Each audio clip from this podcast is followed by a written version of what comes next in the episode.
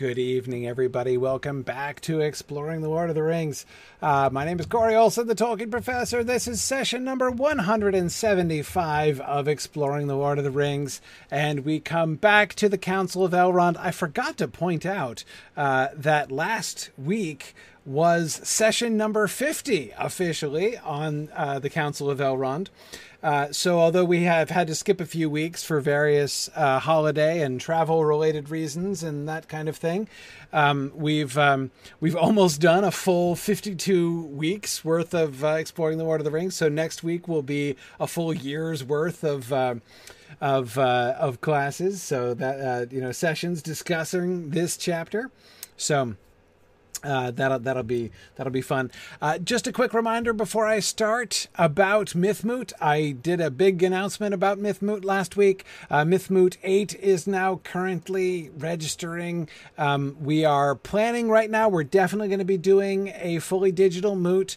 Um, uh, we have both our our Mootcast option for folks who can't make it live but want to make sure they can get access to recordings and can also watch the sessions live if they have a chance, and the Moot Hub, which is the full interactive uh, opportunity to sort of hang out with us uh, for the full weekend. Um, so there's Mootcast and there's Moot Hub.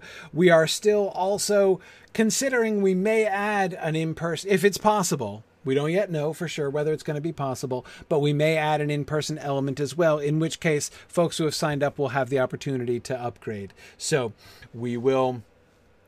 Um, we will see. We will see about that. But we are certainly beginning our enrollment with the digital only, and, and the digital will certainly be available no matter what happens. So um, we are. Um, uh, uh, looking forward to that. Um, one way or the other, Mythmoot 8 is going to be fantastic. So go to signumuniversity.org slash Mythmoot and you can find all of the information, including the registration links, uh, the more information about the theme, where to send uh, proposals and what proposals should be like, uh, lists of our guests, our speaker, our guests of honor, and all that kind of thing. Um, so uh, you can find all that on our uh, webpage, and I hope you guys will be able to join us. All right. Um, we have returning tonight to the vexed question of Elrond and the squirrels uh, that we were discussing last time. Yeah, Arden Crayon says the Council of Elrond will outlast the pandemic. Yes, I'm not sure if when we began the Council of Elrond that would have been an encouraging thought or not, but it certainly uh, perhaps uh, perhaps it will. Um, but uh, anyway, um, so we're gonna we're going to return to the scrolls question. Now, several of you uh, responded to my challenge to sort of think through and offer some suggestions about this. Uh, I, I, really liked several uh, of your uh, responses. Um, in uh, particular, I know that um, Flamifer was talking about Elrond kind of stepping in and breaking the very significant silence that nobody else really wanted to step in and break. You know, that Gandalf's big uh, rhetorical flourish at the end of his uh, talk there was almost too effective, uh, and nobody really wanted to be the first one to step in and uh, uh, uh, say something there. Um, I really liked Eliza's comment. It's it's it's long. I don't have a quote for you because it's it's a long comment. I I, I, I sort of commend it to you to read. Um, but her basic point was that she was she was feeling that Elrond's uh, initial stepping into his comments, and I can advance to this is the slide we were looking at last time. Um, does a really good job of kind of bringing things together. Um, you know, we have had a very large info dump um, between uh, the long story by Gandalf, right, including some very momentous news like, you know, Saruman, it turns out, is a traitor. Um, and then, of course, there's also the recollection of the entire book one story, right, and Frodo's adventures along the way, which remember the rest of the council has just heard um, for the first time. Um, so they, we have an advantage, in fact, over the rest of the council because we've already had that over a longer period of time, whereas they've just gotten the, you know the download of all that story on top of all these other stories, so that he's kind of um, uh, processing uh, these things together for everybody and helping everybody to uh, to kind of bring things together. So how this works as a sort of summary uh, uh, of of everything that's come together, and Eliza was particularly pointing out how he manages in doing this, you know, sort of. Um, I still think it's it's a kind of disarmingly rambling. Uh, so like it doesn't say you know he's not like doing hard firing bullet points or something like that, right? It's a it's kind of a gentle, um, meandering way of going about recapping things uh, and but but he doesn't just recap i agree with eliza about this and we were talking about this a little bit like how he he hits on not only um, you know touching on the significance of Saruman's betrayal, uh, but also hinting towards the dangers of taking up the ring, right? With the um, uh, both with the reference to the fact that such falls and betrayals, alas, have happened before. Like we should all be on guard against uh, treachery and potential treachery, but also, of course, the general injunction it is perilous to study too deeply the arts of the enemy for good or ill, right? So, um, you know, so Saruman's betrayal. Uh, the danger involved here, the potential for betrayal, and in that same paragraph, oh, and P.S., aren't hobbits really interesting? Isn't it interesting that both Bilbo and Frodo, both of these hobbits present, have had the ring you know, comparatively unscathed uh, for decades, right? Um, Bilbo had it for decades. Frodo has had it for a little under two decades. Um, but he also, you know, brought it all this way. Um, there this is this is most strange right? But also in the context of the story of the references to Saruman falling to evil the danger of other people falling to, to evil and bad things can happen you know when you really deal with the uh, you know the power of the enemy. Um, in that context that stuff all does really come uh, come together so again her argument was it's not just that it's rambling it's also that he is uh, he is, in fact, moving things along and setting up the ultimate conclusion that he's going to come to.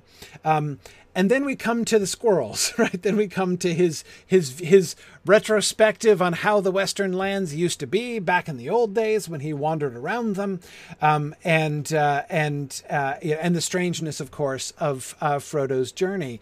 Um, and here, a thing that I would add is that I think the important it seems to me that one of the really important elements here uh, is the retrospective in time. And this to me is where the squirrel in particular comes in. Of course, you know, he doesn't just randomly start talking about squirrels. He brings up the, the squirrels in the context of talking about how large the old forest used to be, how the old forest is only but a very small, shrunken piece of what used to be a massive forest that stretched from the Shire to Dunland west of Isengard.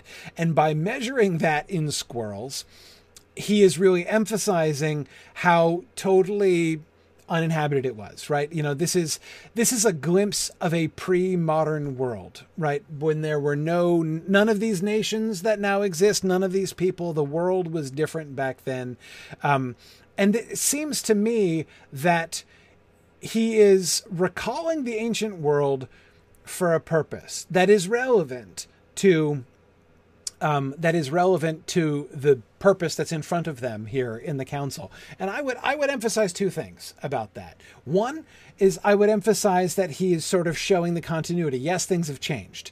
But as much as things have changed, uh, where now the, the you know the, the forest no longer stretches that far, and um, um, things are very different, and yet um, there is much that is still the same. There are still points of contact with that old world right? Um, Tom Bombadil, he knew Tom Bombadil. He has heard of the Barrow-wights. He knows this forest. He knew it when it was much larger, right? So the times have changed, and uh, you know the old wild things are shrinking and reducing. The old world is is in retreat and is diminishing everywhere, right?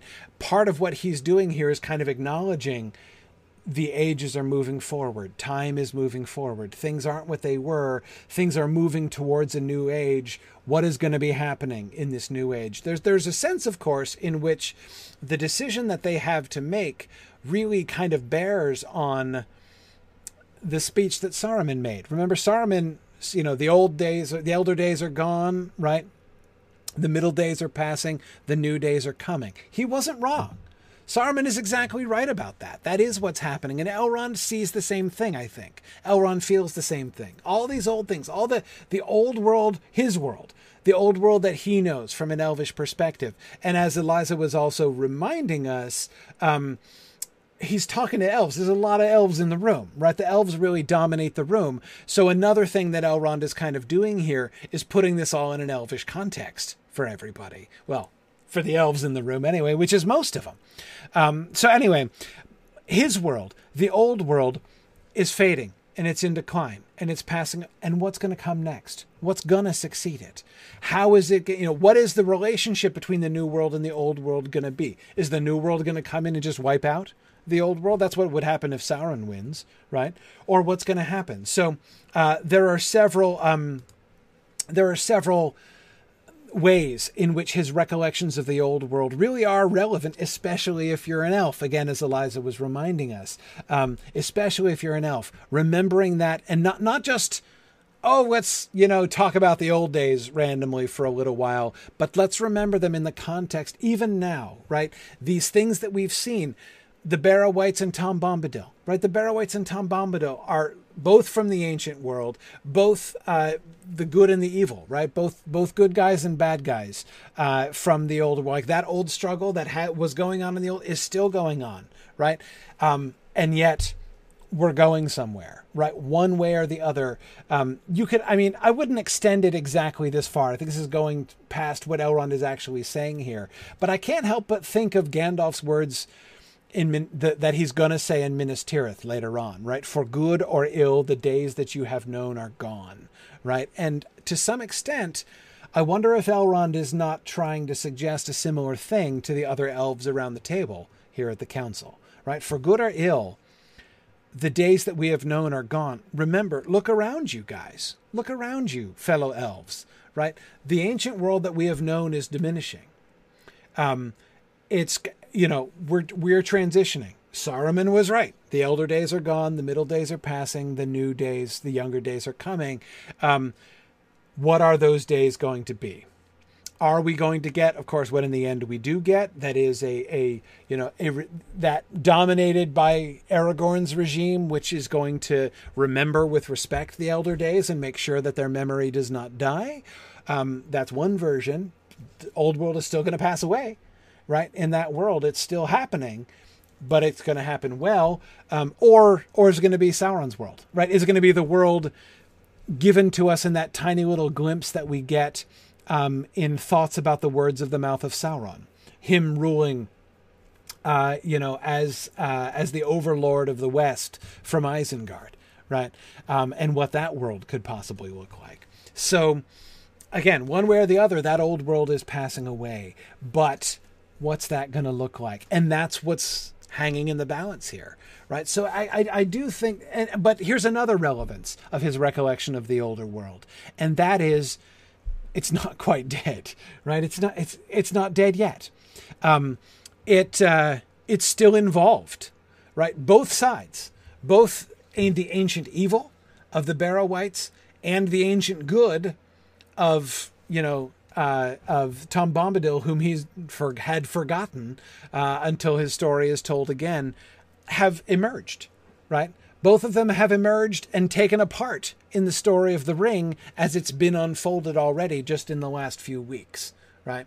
Um, and that again shows the times that we're in. It shows the significance of the um, you know, the statement that Gandalf just made. Here we are, and here is the ring. What shall we do with it? Right? Um, without being putting quite so much pressure on people uh, as Gandalf does. So I think that those are so. Uh, Eliza, thank you for your comment. I thought those were some excellent uh, observations. I added a few, but uh, you you had some excellent observations there, um, and that strikes me as exactly correct. Um, I I'm not trying to downplay the fact that I still find this a slightly comically rambling transition on Elrond's part, but Eliza, it was exactly my my kind of impulse, my my sort of instinct. You know, my first impulse was kind of to chuckle at Elrond's expense. I'll be honest, right? Um, but I wasn't convinced, and I said so last week. I wasn't convinced that this is merely incompetence, either on Elrond's part or on Tolkien's part. Um, and I think that that's. Um, uh, I, I, do think that we can see some evidence of that here, um, as well as what he transitions into, um, which is um, uh, which is an immediate deliberation. He actually is is going to leverage this second and most digressive paragraph, in which by the time he's reciting the old names of Tom Bombadil, it sounds like he's completely left the path. right? That like he's totally lost the thread of what they were supposed to be talking about, and yet he hasn't, because it is that itself which is used, which he uses as a transition into the action, into the the meat of the entire council. Let's decide what to do with the ring, right? And he transitions into that by saying. He is a strange creature, but maybe I should have summoned him to our council. Um, so let's uh, move forward. He would not have come, said Gandalf. Could we not still send messages to him and obtain his help? asked Erestor. It seems to me that he has a power even over the ring. No, I should not put it so, said Gandalf. Say rather that the ring has no power over him. He is his own master. But he cannot alter the ring itself, nor break its power over others. And now he is withdrawn into a little land, within bounds that he has set, though none can see them, waiting perhaps for a change of days, and he will not step beyond them. But within those bounds nothing seems to dismay him, said Erestor. Would he not take the ring and keep it there, for ever harmless? No, said Gandalf, not willingly. He might do so, if all the free folk of the world begged him, but he would not understand the need, and if he were given the ring, he would soon forget it, or, th- or most likely throw it away. Such things have no hold on his mind. He would be a most unsafe guardian, and that alone is answer enough. Okay. Um, uh, Michael, I agree um, that um, that's a really interesting question. His bounds were once wider, right? That um, uh, that seems really, really interesting. A really important uh, implication there, right? Um, what we're told, what Gandalf says, right? Now he is withdrawn into a little land within bounds that he has set, though none can see them. Um, I suspect that that means, um, right? Lupilia says if his bounds were the old forest, which used to be bigger, then it makes sense. Um, yeah, what it sounds to me like is that he, the bounds are new you know, he he has withdrawn into a little land within bounds that he has set, right? So he has set bounds. Um, the tense there strikes me as very important, right? Gandalf there talking about the setting of boundaries for Tom Bombadil. Um, setting of bounds, Gandalf uses the present perfect tense, bounds that he has set. Present perfect means that the helping verb, right, the verb to have, uh, is in the present tense which means uh, all perfect tenses indicate an action which is complete. And the tense of the helping verb uh, tells you when is the action complete. Is it something that was complete in the past? Is it something that is complete as of now? Or is it something that shall be complete in the future? Right? So that's the difference between had set, has set, and will have set. Right? Gandalf uses present tense. Present perfect, rather, within bounds that he has set, as if Tom Bombadil has only just now, or in the very recent past, set these boundaries for himself, these bounds, right? Um, so it doesn't say, you know, he's withdrawn into a little land within bounds that he had set ages ago, right? Um, Tom Bombadil might well have set ages uh, set them ages ago, and so Lupilia, thinking about your your very sensible comment about the old forest, um, it's not just that he's always had these bounds, but those, you know, the bounds were always the edge of the forest and the forest has shrunken, so so has his bounds. It doesn't sound like that's quite the situation. Um, the situation seems to be that Now he is withdrawn. That's a recent thing. And ha- he has set bounds for himself. And from this, I take the what seems to me the logical conclusion is that in older days, like maybe when Elrond knew him in the past, he didn't have the same bounds. Um, yes, he's retreated into the fortress of Bombitude, Belongsmon. That's exactly it. Um, I think that he. It sounds like he used to. He used to wander more.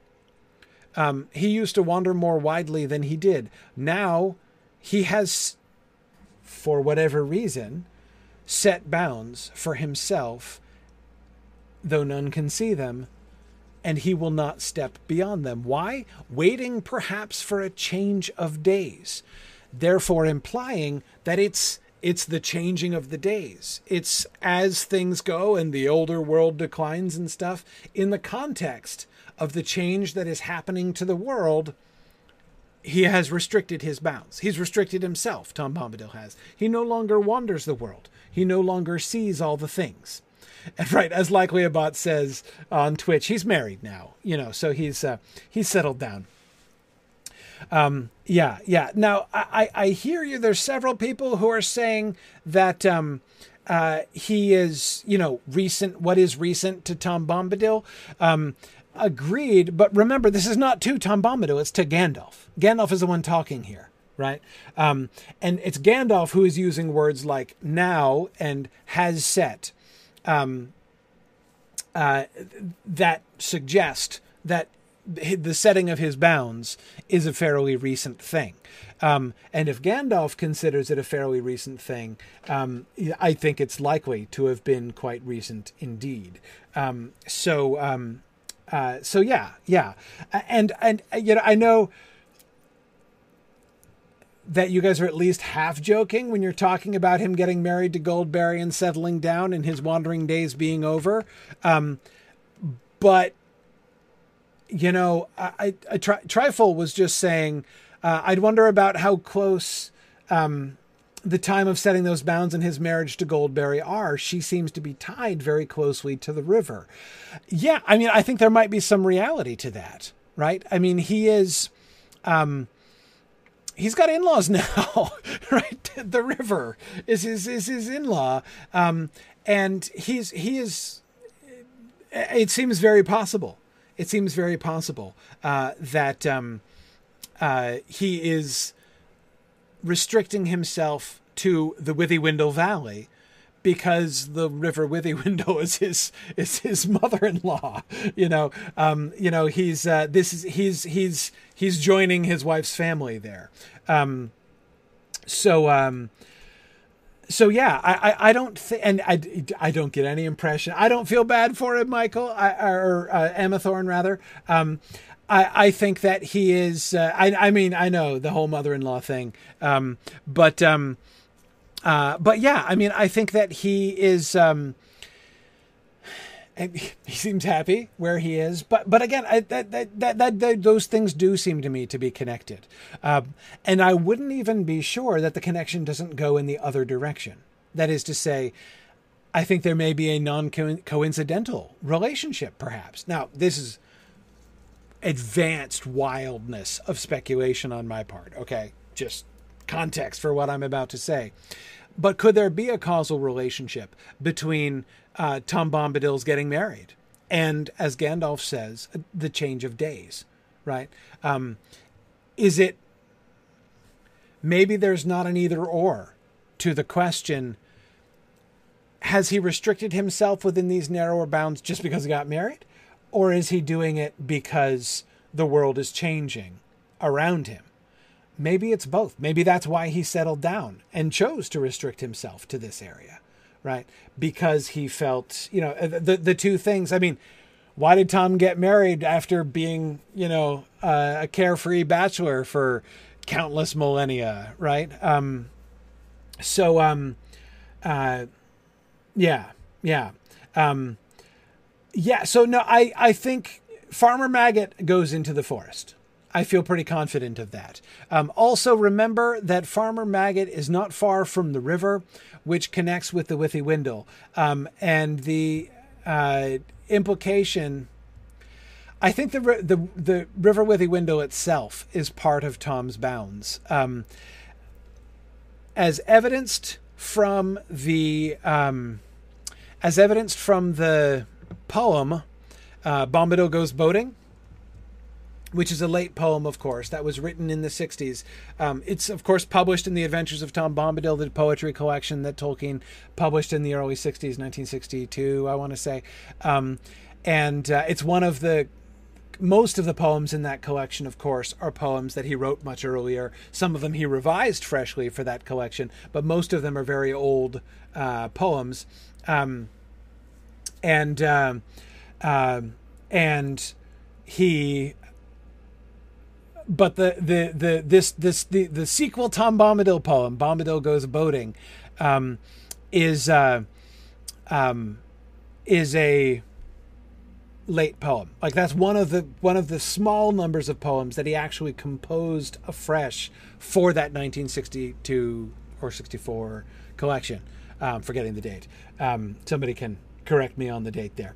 Um, but yeah, in that um, in that poem, Tom Bombadil himself boats down the River Withywindle um, to the Brandywine and goes to visit Farmer Maggot at Farmer Maggot's house.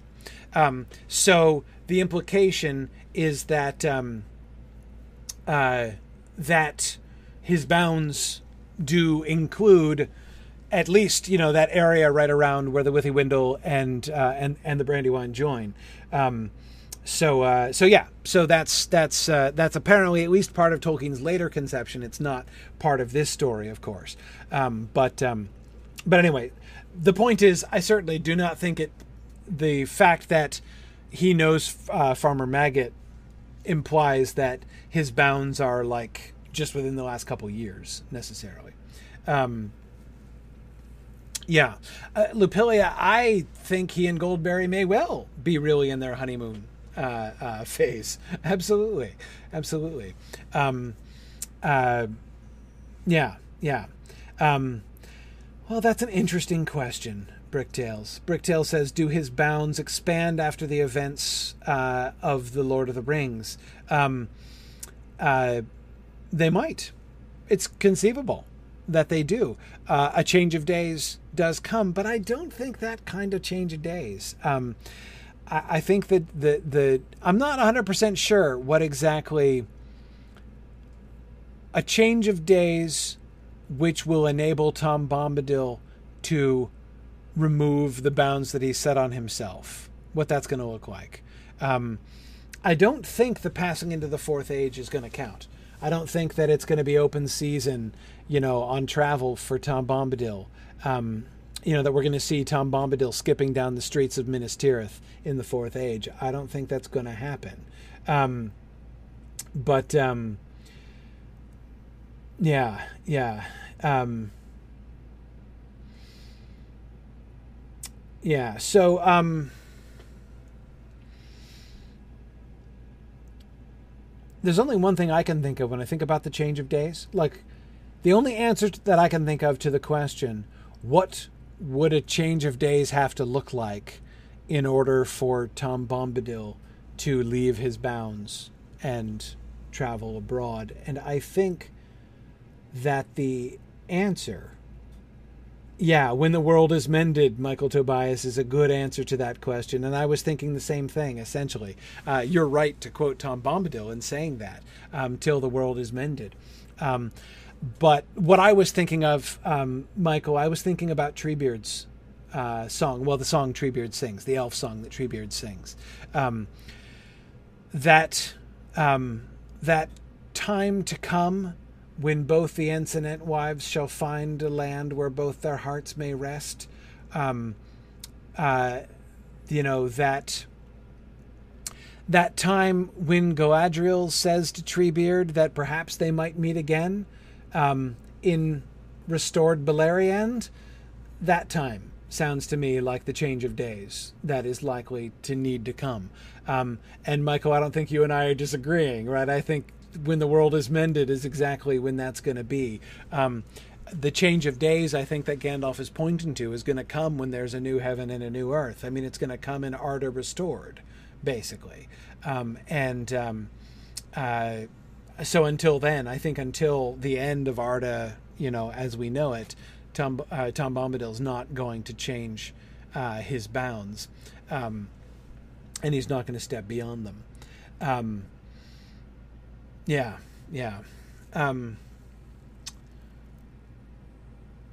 yeah, good. That's exactly trifle what you were saying too. You were also remembering Galadriel's line there. Yeah, absolutely. Um, yep, yep. Um, I hear you, Rachel. About Rachel Port is recalling um, the um, um,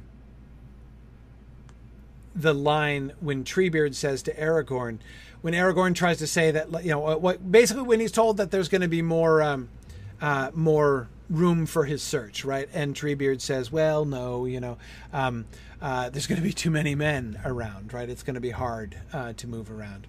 Um, yeah, yeah. Um, interesting. Draken Tarachni, I really, really like that. Um, Draken Tarachni is thinking about Frodo's spontaneous uh, poem about Goldberry. Um, springtime and summertime and spring again after. Um, uh, and uh, Draken Tarachni says, you know, Tom has retreated into his little realm because the world is in the autumn or winter of its life.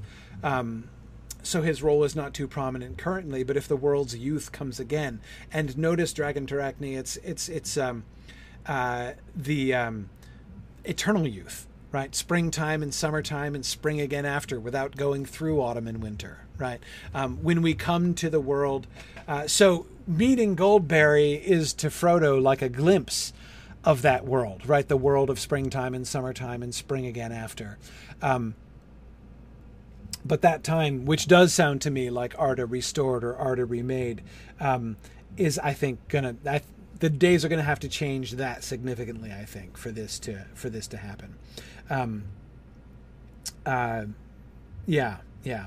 Um, now uh, Heebie and uh, Matt also much earlier on had been pointing out the same thing, uh, being reluctant to leave the previous slide behind, thinking about Elrond's reference to summoning him. Right? Perhaps I should have summoned him to this council, um, which, of course, to which one answer, as I think some of you were saying last week, as I seem to recall, um, isn't it odd that Elrond is saying maybe I should have summoned him when earlier on he was saying I didn't summon anybody. Um, but um, so on the one hand, there's that objection already to him saying maybe I should have summoned Tom Bombadil. It's like, well, maybe you should have seen this coming at all.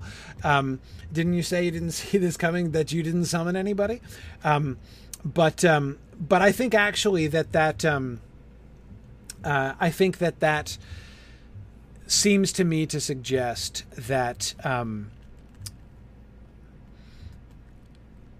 to lay a particular stress upon Tom Bombadil, as indeed this follow up conversation is going to do, right? Tom Bombadil, he's not talking about asking Tom Bombadil to attend, you know, for him to contribute on the same level as like Legolas or Glóin or Bilbo, right? Like maybe we should have gotten Tom Bombadil's wisdom, you know, on this.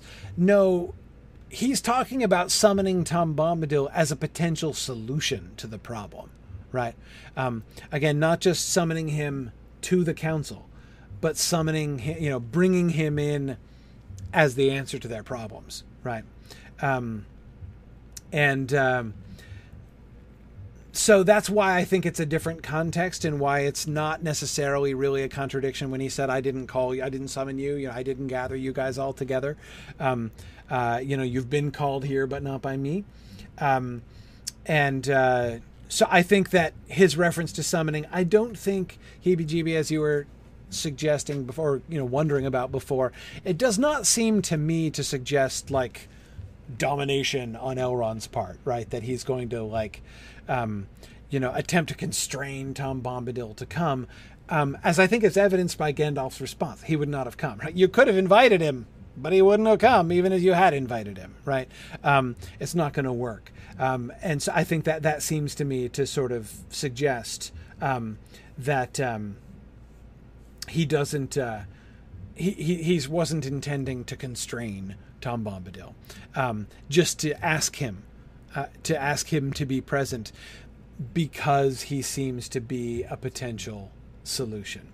Um, JJ, I liked your comment earlier on uh, when you were saying um, uh, that uh, they could have just sung the Ho Tom Bombadil, Tom Bombadillo verse if Elrond didn't mind a hole in the wall, right? Um, uh, yeah, potentially. Um, Sam says, "Can we uh, can we gather from this that Gandalf knows Tom at least a little bit better than Elrond? You mean? Um, yeah, it, Gandalf speaks with authority here, right? Elrond does say, as Cook of Wootton Minor was just reminding us, that um, uh, that Elrond forgot about Tom Bombadil, right? He's kind of been off Elrond's um, uh, radar screen, um, but um, he. Uh, yeah, he's certainly been out, out, out and about in the world more recently than Elrond. Definitely, definitely. Um, but um, but I think it's not only that here too. I think that Gandalf. I mean, Gandalf is speaking. He's speaking as the Tom Bombadil authority in the room, right? I mean, he's the one answering the questions about Tom Bombadil, and nobody doubts him, right? No one is being like, "Well, that's Gandalf's opinion. I think Tom Bombadil. I think you know, I know Tom Bombadil at least as well as Gandalf does." And I say, you know, we're not, um, um, we're not we're not thinking about that here. Does the summoning song function outside of Tom's domain? I don't think so. Because again, he's set bound because it's not a summoning, right? It's not an incantation. It's not magic. Um, it's the way that you get his attention. And he came to Frodo because he said he would if Frodo called to him in his within his bounds, right? Um, Yes, Michael Tobias, I agree. Very few go in for Bombadil lore, an obscure branch of knowledge, right? Uh, but I happen to have made a study of it. Absolutely. Um, yeah, yeah. Um, well, let's come back to some of the details that they give about Tom Bombadil here. Um, Erestor makes the controversial statement it seems that he has a power even over the ring. Um, and it's easy to see where Erestor is coming from here. That Tom Bombadil could put the ring on his finger and not disappear suggests that he is stronger. Um, and it's especially interesting given the the sort of the way in which Gandalf in particular talks about the ring, right? You know, you just like you just, you can't mess with that. I mean, it's it's uh, um, you know he's not gonna hold the ring. He's going to try to avoid even holding the ring uh, as much as he possibly can or touching it, right? Um, and yet, is going to like flick it up in the ear and like pretend to pull it from behind your ear and all that kind of thing, right? I mean, he uh, um, he is flippant with the ring. I can understand the statement. It seems that he has a power even over the ring. Gandalf's correction right? Say rather that the ring has no power over him, he is his own master. Um, uh, and this is an important distinction, right? Tom Bombadil is master, and that tracks, right? That's what that's what uh, Tom himself has said. That's what Goldberry tells Frodo when Frodo asks the question. Um, uh, Well, see, Michael Tobias, I feel really uncertain about answering that question because uh, he says, so Are we to suppose that Tom making it disappear was sleight of hand rather than enchantment? Look, when you're Tom Bombadil, what's the difference, right? I mean, um, what's the difference between you know one kind of magic and the other? I, I uh, I'm really not sure that it's a sensible question at the end of the day. Um, but um, Yeah, hobbits would call it magic, but the elves wouldn't probably go go Eddie. I, I, I think I, I think I agree with that. Um, but um, uh, anyway, so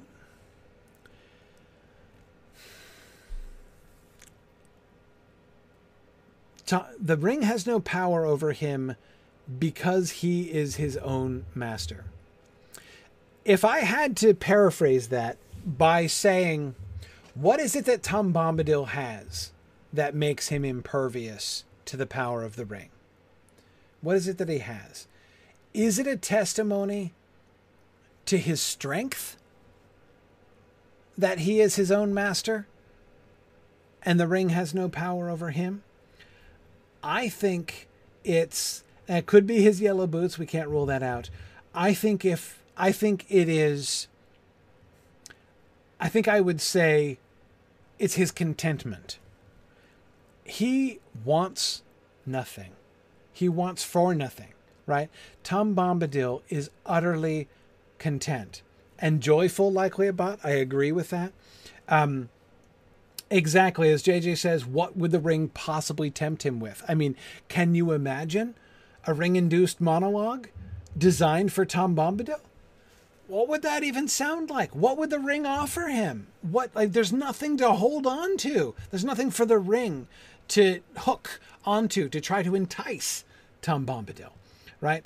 Um, and ultimately, the purpose of the ring, right, is to amplify power, to provide power to accomplish your ends, right? And of course, the ring also shapes and twists and corrupts those ends as well, as we will see in Boromir, as we have seen in Gollum, um, uh, even as we've begun to see in some small ways uh, about Frodo and even Bilbo.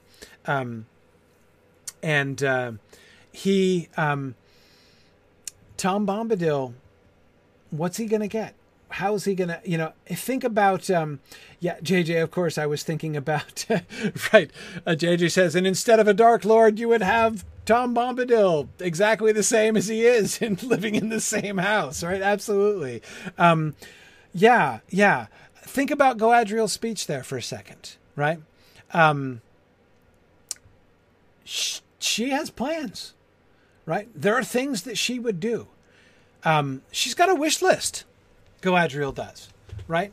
Um, if you ask Galadriel, hey, Galadriel, what would you do if you got the ring for yourself, right? Um, she's got a plan. She's mapped it out, right? She knows what she would do with the enemy's ring. She has, she does not have that same contentment, right? It does. He, she does not have that same. So the ring has plenty of hooks to sink into Galadriel.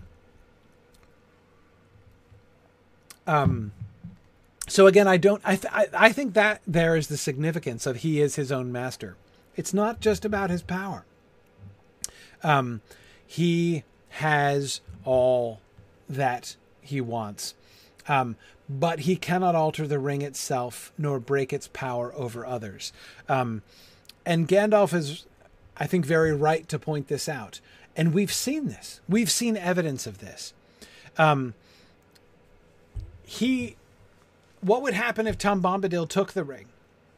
We know. We've seen him take the ring. We were there, right?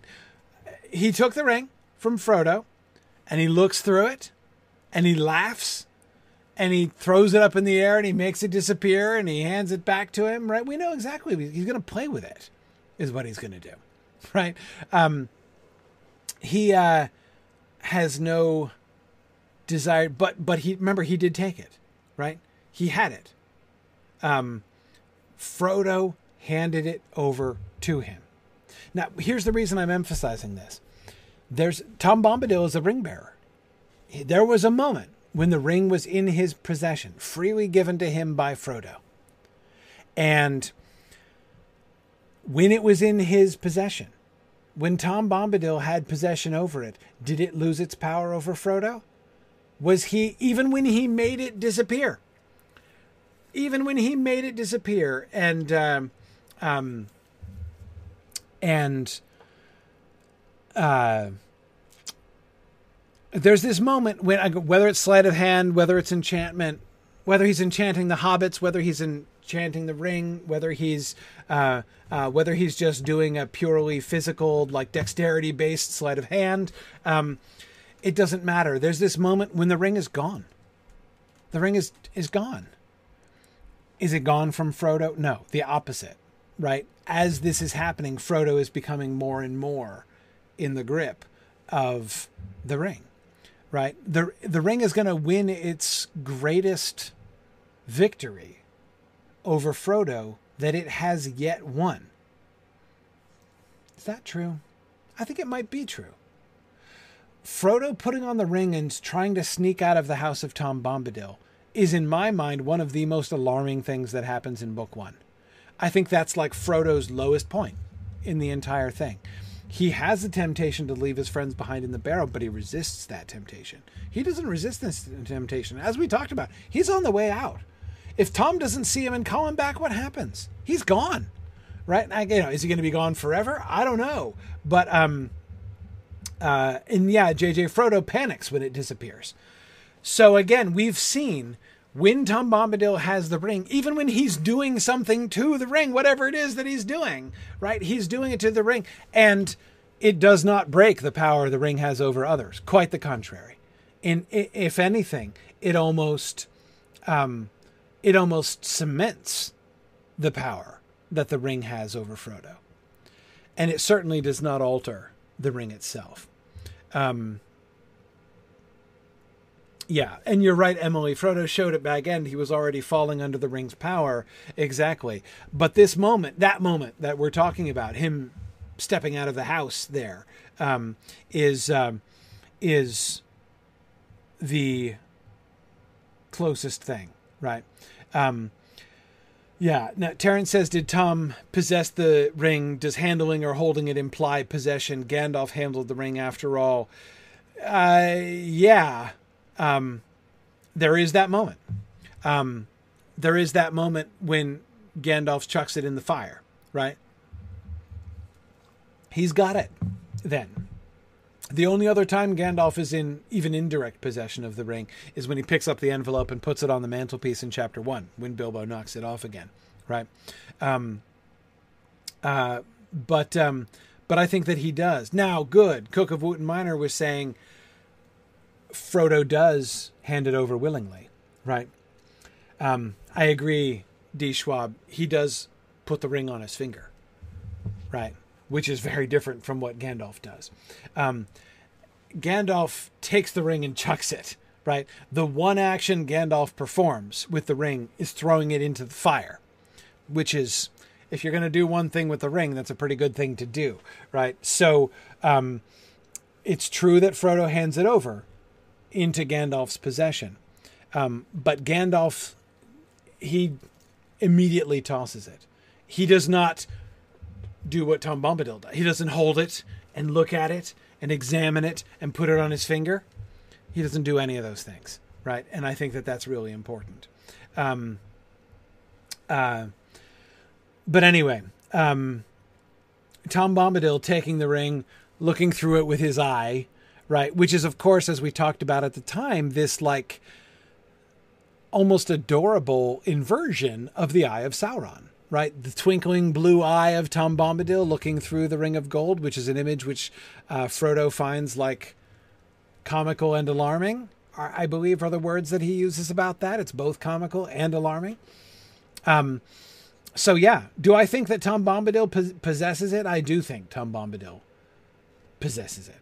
Um, and Nancy, you're right. Bombadil is not afraid of the ring, but Gandalf is. Absolutely. Anyway, he does not break the power of the ring. Oh wait, sorry, but I was getting back to um the point, that excellent point that uh, uh who was yeah Cook of Wootton Minor uh, was saying that Frodo does give it over willingly. Um, yes, yes. Um, now, Frodo's not giving it up for good. He's just handing it over. He's just letting Tom see it, right? So this is not a question of give up the ring, Frodo, right? Um, and so it kind of takes him by surprise. but at the same time, it seems to me that Tom Bombadil helps him. Remember, Gandalf has to help Bilbo when it comes to giving up the ring.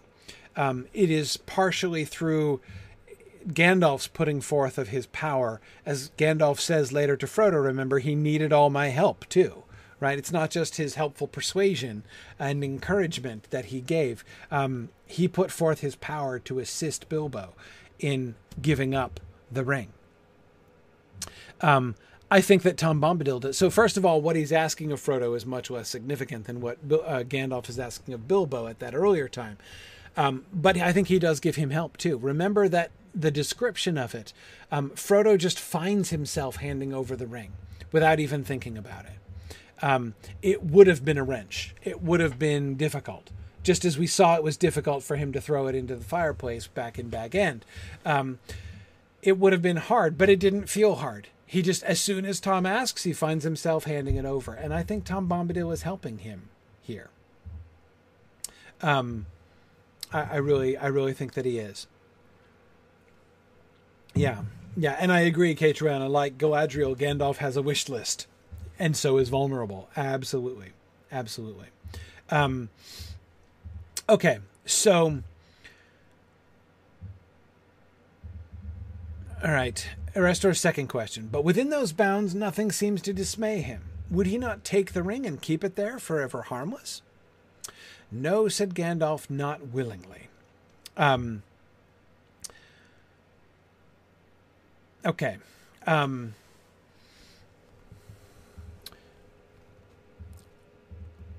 Erestor again asks a sensible question, right? His observation that he has a power even over the ring um, makes a lot of sense right? And his follow up, would he not take the ring and keep it there forever harmless? Because the ring seemed to be harmless in Tom Bombadil's possession. If the ring has no power over um, Tom Bombadil, then there can be no better ring bearer than that.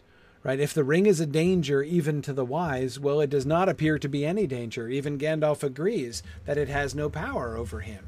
Right? Um, so um uh so yeah he he uh this seems like a great suggestion notice by the way something i never really thought about before Erestor is already thinking along the correct lines Erestor is tracking with elrond here and the direction in which elrond's thought is going and speech is pointing. Step one we have to find something to do with the ring. Somebody has to hold this thing. Whom can we trust with this ring? Right? Again, as you know, Eliza points out, so, um, Elrond begins very per- pertinently with the um, uh, the problem with um, Saruman, right? With Saruman's treachery. Um, yeah, such things have happened before. We should all be careful, right? We should all be careful about this. So, what are we going to do? No matter what it is, ultimately, we decide to do hide it, destroy it, send it away, use it against the enemy. I mean, no matter what it is that we try to do, somebody has to have it. Somebody has to wield this thing or at least carry it even throwing it into the ocean is going to require somebody to carry it to the ocean. Um, I mean, you can't exactly trust the river to roll it down to the sea, of course. Um, but um, so, preliminary step A in deciding what to do with the ring who's to have it? Somebody um, re- again, remember Gandalf's speech to Saruman: "One hand, uh, you know, o- only one hand at a time can ring can wield the one. So do not bother to say we." Um, he could almost Erestor could almost be saying the same thing to Gandalf himself, right? Um, Gandalf says, "What shall we do with it?" It's almost as if Erestor is implying, Gandalf, but one hand at a time can wield the one. So do not bother to say we it's not a question of what shall we collectively do with the we can't do anything with the ring. Somebody has to do something with the ring. The very first thing, even before we decide what it is that person is going to do, we have to decide who's going to who's going to take it up. Um and the answer is his suggestion is what about Tom Bombadil? What if Tom Bombadil takes it up? Because from everything I've heard, from everything you guys what what I'm hearing right here is that there is somebody on in the world who is safe.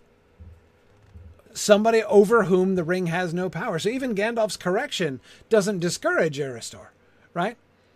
Say not that the ring say you know uh, I should not put it so. Say rather that the ring has no power over him. Okay, that sounds good too. Uh, we can work with that. We can we we can work with that. Yeah, if he could just you know suppress the power of the ring, if he had power over it, optimal, sure. But it has no power over him. Okay, great. So let's give it to him then. Would he not take the ring and keep it there forever harmless? Um, because within the bounds that he has set, nothing seems to dismay him. He's not afraid of anything. He has absolute mastery. And again, I come back to Elrond's ramblings about the ancient world and the connections between the ancient world and the modern world that they're currently living in and in which all of these events are currently transpiring. Um, Old Man Willow, the Barrow-wights, these, you know, evils and inconveniences of elder days, Tom Bombadil is is master over them. He's not daunted. Um yeah, yeah. Um Nancy says nine wraiths versus Tom Bombadil cage match. In the old forest, Tom Bombadil. Totally. Tom by a mile. And I think even the narrator acknowledges this in that line from an early draft that Tolkien left in the published edition. When Frodo says to the nine, all nine riders at the ford of Bruinen, um, go back, go back, you shall have neither the ring nor me. Um, the narrator tells us he had not the power of Bombadil. Bombadil can speak to the wraiths and they would obey him right? If Tom Bombadil says go away, they would go away. Um, but Frodo does not have the power of Bombadil. So, absolutely, Tom Bombadil would mop the floor with all nine of the ring wraiths. Uh, and again, super attractive proposition, right? Uh, within his bounds, nothing seems to dismay him. If the Witch King and all of the other ring wraiths went to Tom Bombadil's house and tried to take the ring from him or whatever, um, they couldn't do it. They couldn't do it. Um, yeah.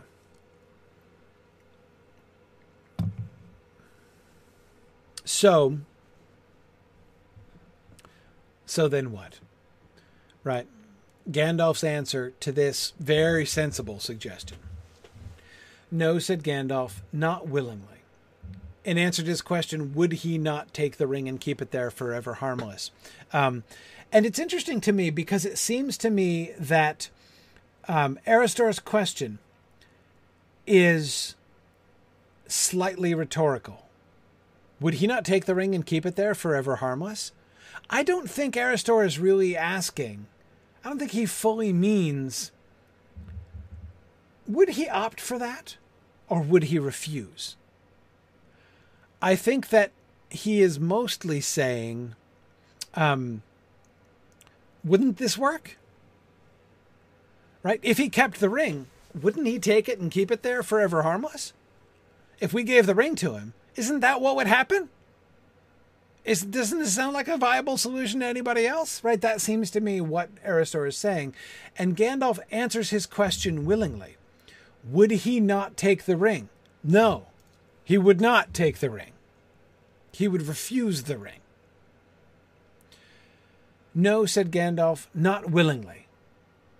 He might do so if all the free folk of the world begged him, but he would not understand the need.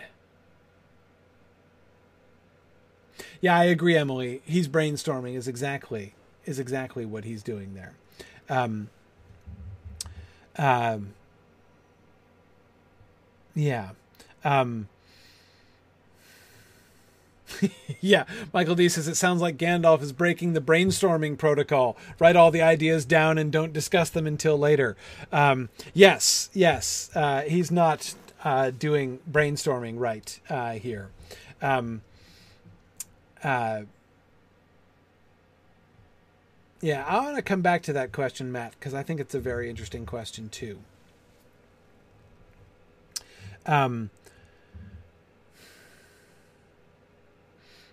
he would not willingly take the ring.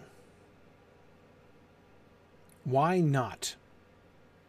Why would he not willingly take the ring?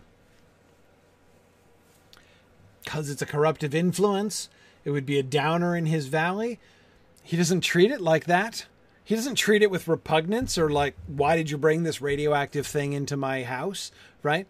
He plays with it like it's a toy he doesn't seem bothered by the ring at all, right? Um, yeah, I agree. Nothing is a downer to Tom. Absolutely. Um, so why would he not willingly take it? And why might he do it if all the free folk of the world begged him? Is sort of the follow up question, right?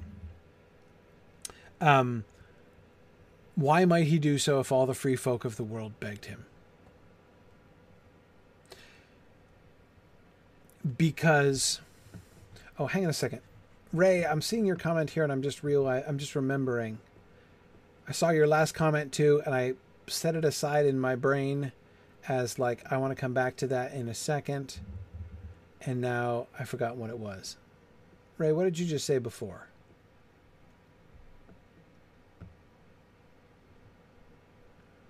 Was your last comment? Darn it, I've forgotten it and now I've lost it.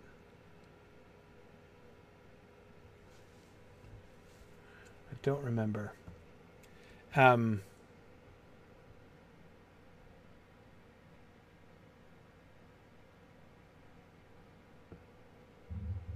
Yeah, that's it. That's it, Ray. Thank you. Yes. Uh, Ray said that uh, Tom Bombadil seems like a personification of Arda Unmarred. Yes. And I was going to say, I do think um, something very like that, Ray. And I think I would say that might actually be my favorite, ex- uh, my favorite answer to the question, "What is Tom Bombadil?" Um, but I would add to it, I would say not only that he's a personification of Arda Unmarred, he's not just a memory of what Arda Unmarred was like. He's also uh, you know, a reminder of what Arda Restored is going to look like. Um, yeah, I, I can't help but think, Ray, of the discussions that we had in the Mythgard Academy when we were discussing Morgoth's Ring and we were looking at es- Estel, Hope, um, the High Hope, as Tolkien was defining it uh, in Morgoth's Ring. And he was talking about hope as being connected with two things. First, holding on to how things should, to the image of how things should be, despite the fact that Arda is marred right now. There's holding on to what things should be, even if they aren't, and the glimpse of what shall be to come. And that, which is the same thing as what we were saying. Arda unmarred in the past, Arda remade in the future, Arda restored in the future. Um, and I, I think that Tom Bombadil is very much. Uh, I mean, I don't think that there's anywhere else that we see something. I think Tom Bombadil Ray is the best, um, the best picture that we have of what Arda Unmarred is like. So yes, Arda Restored is going to be a musical. Fire Swans confirmed, confirmed. Yeah, yeah. Um, is anyone surprised by that? right? Have you read the Ainulindalë? Way? Yeah, of course it's to be that. Yeah, absolutely. Um, yeah, Yeah. Oh, Gilgalady, great question. How is there a memory of Arda unmarred when it was marred in the music at its creation? Yeah, sure, because it did exist um, before it existed, before it was given being, right? Um, yes, there is. If you go back to the Ainulindalë, before we get the Discord of Melkor, we get the description of the perfect and beautiful harmony of the music initially. Um, Arda Unmarred is there. The image of what it was supposed to be, of what it could have been, of what it should be, is there at the beginning. Perfected later on, right? Perfected uh, in the uh, uh, in Arda remade and in the great music that the Ainur and the children of Iluvatar shall make later on, right? Um, but I agree, Bjarnasonar, there's only so much sense that the word before means when you're talking about the music that is taking place in the timeless halls uh, of uh, Iluvatar. Absolutely. Absolutely. Um, but um, anyway, anyway, okay. Uh, back to starting to range a little further afield, but I think it's it's. Uh, um, I, am not going to get. I'm not going to just allow myself to get too distracted talking Ainulindalë here. So let's get back to Tom Bombadil and Erestor's very good and sensible question Would he not take the ring and keep it there forever harmless? No, not willingly. And I think that, in a sense, that's almost a surprising answer. Now, if he would not do it willingly, why would he do so if all the free folk of the world begged him? But he would not understand the need. Um, um,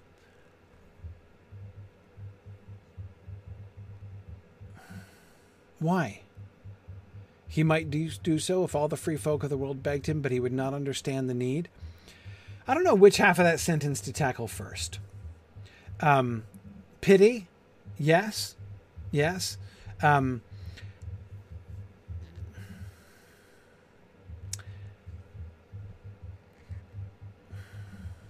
I think he would feel pity. Yeah, Bjarnasonar, you had said that before. Thanks for repeating that. Um, he doesn't understand the appeal of the ring, and so he doesn't understand the danger of the ring. Um, he would not understand the need. On the one hand, some of the things that Gandalf says in this half of this paragraph about Tom Bombadil sound a little insulting, right? Um, uh, I don't know if insulting is quite the right word, even belittling. He wouldn't understand it. He would soon forget it. Such things have no hold on his mind. He would be most unsafe. Okay, well, he's not an idiot or a child, right? Why doesn't he understand the need? Why would he forget it? Or most likely throw it away? In what sense do such things, such things as what?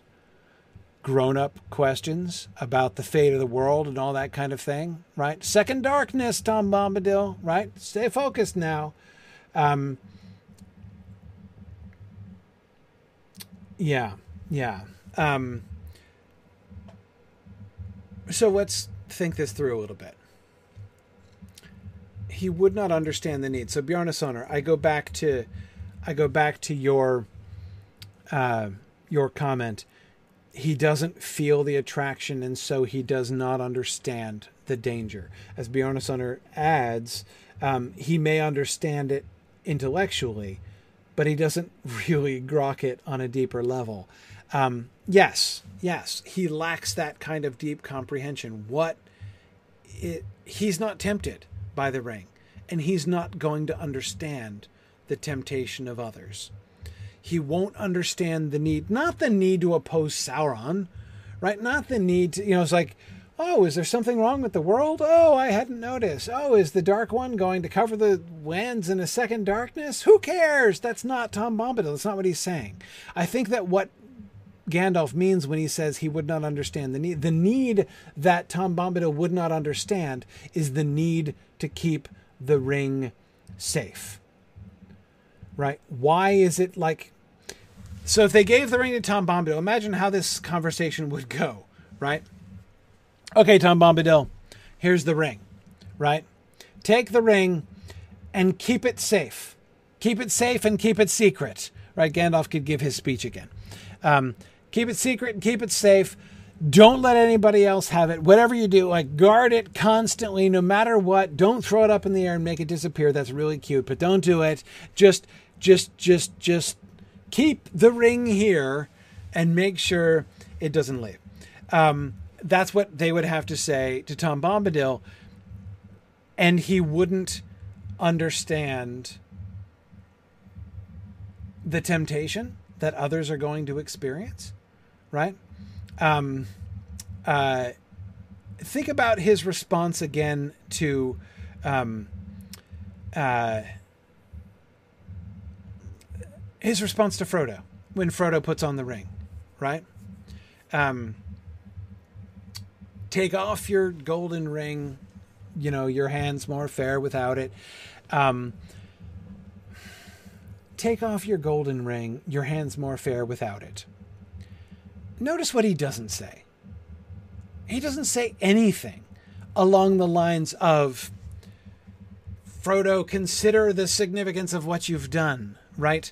Consider the the path that you are walking down. Consider the the hold that the ring is gaining over you that you're about to leave your friends. Consider if you you know what can happen to you if you continue to wear the ring and if you follow it in that way and uh, he doesn't say any of those things i'm not sure he really as bjorn says that he really groks that that he really understands what that is actually like. What he actually says your hand's more fair with that. You don't look it, it's not it doesn't suit you frodo.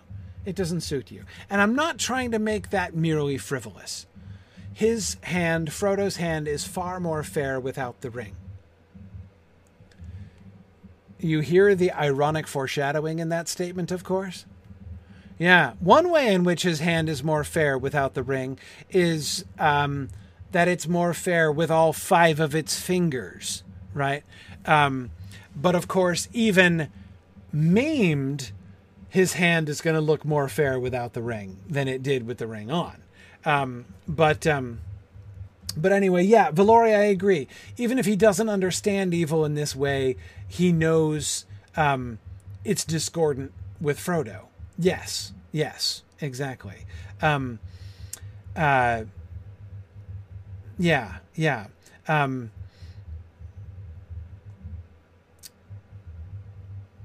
good, right? Lupilia says, or if he becomes a wraith and basically invisible, his hand is more fair when it's like, you know, on this side, right? Yeah, absolutely. When it's when it's when it's when it's when it's alive, yeah, um, yeah. So um, that seems to me to be the sense uh, in which Tom Bombadil would not understand the need. Um, like for instance, where's Tom Bombadil going to keep it? You give Tom Bombadil the ring and you give him the speech. What's he going to do? Wear it around his neck? Keep it in his pocket? Never take it? I mean, if you explain to him very carefully, if Sauron gets this ring, the world is coming to an end. So don't let Sauron get the ring, right? You know, I mean, get, wear it on his finger, right? Exactly, D. Schwab. Why not? Maybe he'll just wear it, but he's not going to want to wear it. His hand is more fair without it, too, I think, right? Um, he could keep it in his boots. I think that's a good suggestion. Um, but um, uh, yeah, yeah. Um, so would he, in keeping it secret and keeping it safe, would he understand why? Like, for instance, apparently Tom Bombadil occasionally hangs out with Farmer Maggot, right? Would he keep it secret from Farmer Maggot if he had the ring? Would he make sure that Farmer Maggot never encountered the ring? Because Farmer Maggot might be tempted. I mean, think of the mushrooms he could grow if he had that ring of power. I'm assuming it would be something along in the mushroom direction, right? Um, like he could have the greatest field and most inviolate field with that nobody could steal his mushrooms ever again. Um, again, I'm not saying that I think it likely that Farmer Maggot would fall prey to the temptation of the ring. All I'm saying is, um, do I think he would be tempted? Yeah, Sam is tempted. Farmer Maggot would be tempted too. Less tempted than others, uh, but I think that he would be tempted too. Would Tom Bombadil get that? Would Tom Bombadil understand the kind of effect that it has on others, even non Sauron and non Nazgul persons? Right? I'm not sure that he would. I'm not sure that he would. Exactly. Yes. Uh, a mushroom patch swollen to a realm. Oh my goodness. Yes, he'd cover all the lands in a second fungus. Yeah, something like that. Um, uh, yeah, yeah. So, I mean, it's in that context, I really can understand what Gandalf means when he says he would not understand the need. Again, I don't think it means you know, like the fate of the world is too deep a question for Tom Bombadil, right? You know, you try to explain to Tom Bombadil that the Dark Lord, if he gets the ring, is going to come and conquer everything, and Tom Bombadil's like, la la, I'm not listening. Like, that's not what Gandalf is describing, I think. So, thinking about it in terms of the practical effect of the ring, him being com- so completely um, oblivious to the temptation of the ring himself that he does not comprehend it in others. Um, now, continuing on. And if he were given the ring, he would soon forget it, or most, most likely throw it away. Such things have no hold on his mind. Okay. Um, this one's a little harder for me to explain, so I need help with this one. He would soon forget it, Okay. Uh, you know, I'm pretty forgetful. I could imagine that happening. One thing drives out another, uh, you know, and I suppose, uh, you know, he's a busy man, Tom Bombadil. Um, he has his walking and his, uh, you know, his, um, oh, what's the line? Uh, I have my walking and my. He doesn't rhyme it, does he? He doesn't say my walking and my talking, does he? My walking and my. Um, you know, I was busy singing. I know he says, my walking and I don't think it's my walking and my singing, is it? Somebody look this up. And my watching of the countryside. Um, yeah. Amathorn, I think that that's a very good way to. Um, it is singing. Okay, my walking and my singing doesn't feel right. Eh, okay, maybe it is. Maybe it is. Um, but anyway, okay. Uh, I like Amathorn's uh, comment. Um, it's not that he's absent minded, it's just that it would not be in the forefront of his mind, and other things would soon seem more important in the moment. Tom lives in the moment. Yes, Tom lives in the moment. We can see that by the dynamism of his reaction to things, right? Leaping into the ground and clapping his hands and um, you know he is he lives in the moment he definitely lives in the moment um, would he continuously prioritize keeping the ring safe and keeping it secret above all other things all the time no no he wouldn't there's um yeah yeah my making and my singing, my talking and my walking. That's why, because I was trying to, I was pairing it with singing. I knew my talking and my singing didn't feel right. Okay, okay. Very good. Thank you, JJ, for for the quote. And right, Nathalos is quoting it for me too. Thank you. I appreciate that. Um, yep, yep. Um, okay, so so yes, he would soon forget it, or most likely throw it away. Or most likely throw it away. Really? He'd just chuck it? Even if all the free folk of the world begged him, emphasizing how really very, very important it is to do everything possible to make sure that Sauron does not get a hold of this ring. And he's just going to be like, hey, I'm just going to chuck it. JJ does point out very appropriately uh, that he tosses it around when he gets it the first time. So, you know, there's precedent for this kind of thing.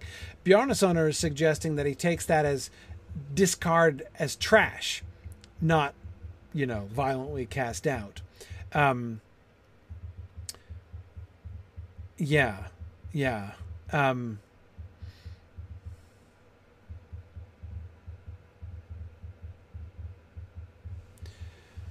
Yeah. It is nothing to him, but but but again, see it's um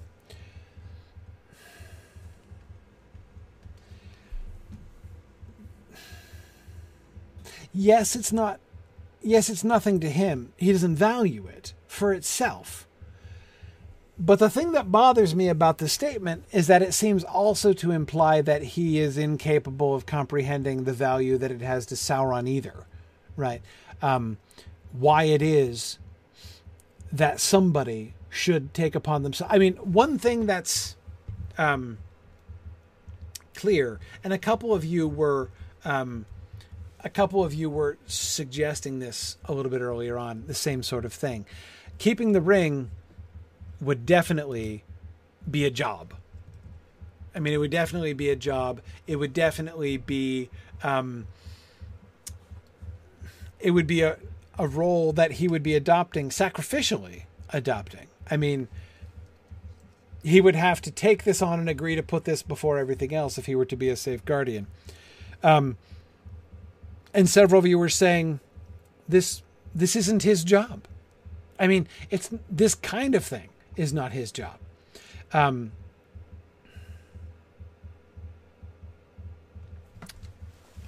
here's another way of looking at that. Why why is Tom not tempted by the ring? Because he's content, because he's joyful, because he has no concerns in the world. Is he ignorant of evil? Is he ignorant of suffering? No, he knows suffering. He's familiar with suffering. Um, he can tell sad stories. He remembers something sad about the story of the woman who wore the brooch upon her shoulder, right? Um, he he's not ignorant of sad things and of tragedy but they do not um,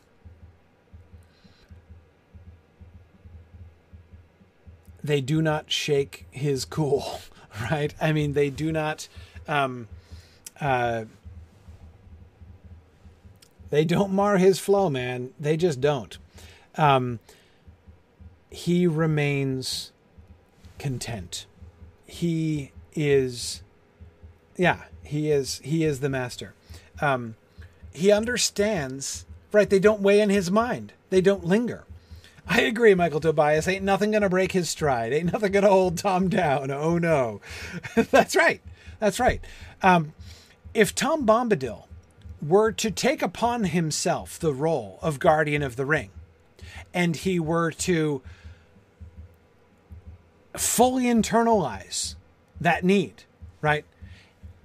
If I don't guard this ring ceaselessly and effectively, the world is coming to an end. All of these other people rely upon me. If I fail in this, then everything is gone. He, he's his contentment is gone. Now the ring would have a hold on him. Now he has a wish list right? You, you give Tom Bombadil a wish list, you're going to undermine his ability to have power, have no, you know, have uh, you know the ring have no power over him, right? Um, he uh, there is something fundamentally inimical between the role of the ring bearer and the complete freedom from the temptation of the ring. They can't go together um, because to have that sense, if such things did have a hold on his mind, anxiety about the future, concern for the fate of others, that sense of responsibility for the concern of others, right? This sort of high moral duty, right, of uh, of performing this task if those things have a hold on your mind, then you would also become an unsafe guardian, right? Um, yeah, yeah. Um,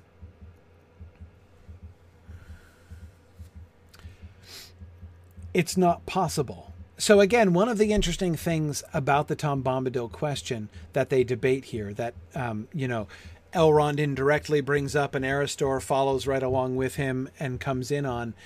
It's almost like a theoretical question, right? Erestor brings it back to the, as I said, like let's not say we, right? Let's let's let's come to the most immediate and crucial question of who, who is going to whatever we do, who's going to do it with the ring and Tom Bombadil becomes an almost um, theoretical case, almost a theoretically perfect case. Is it possible for there to be a person who is perfectly safe with the ring?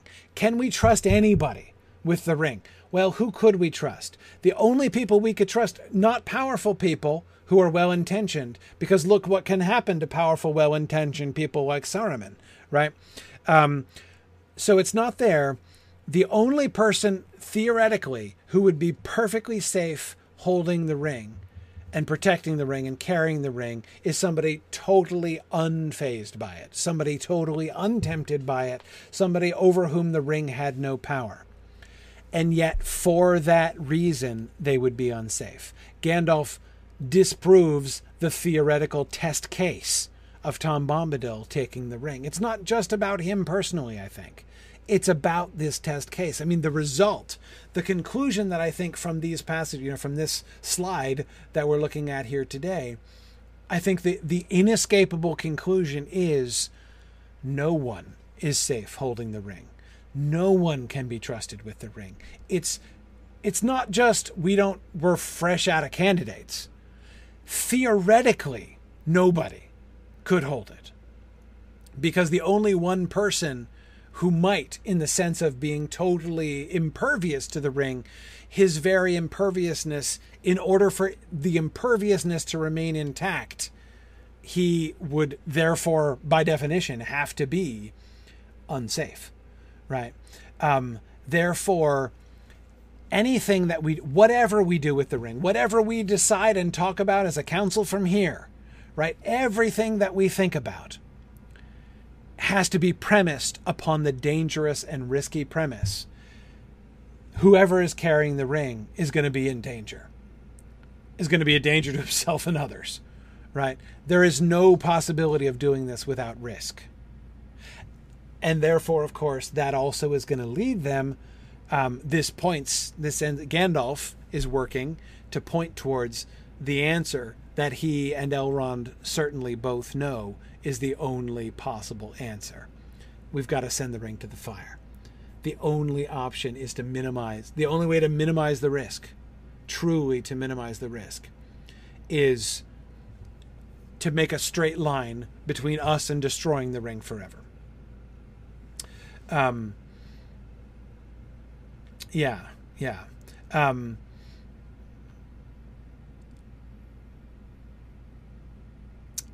Yeah. So uh, Sam asks if Elrond knows that Mount Doom is the only possible answer. Why bring this up at all?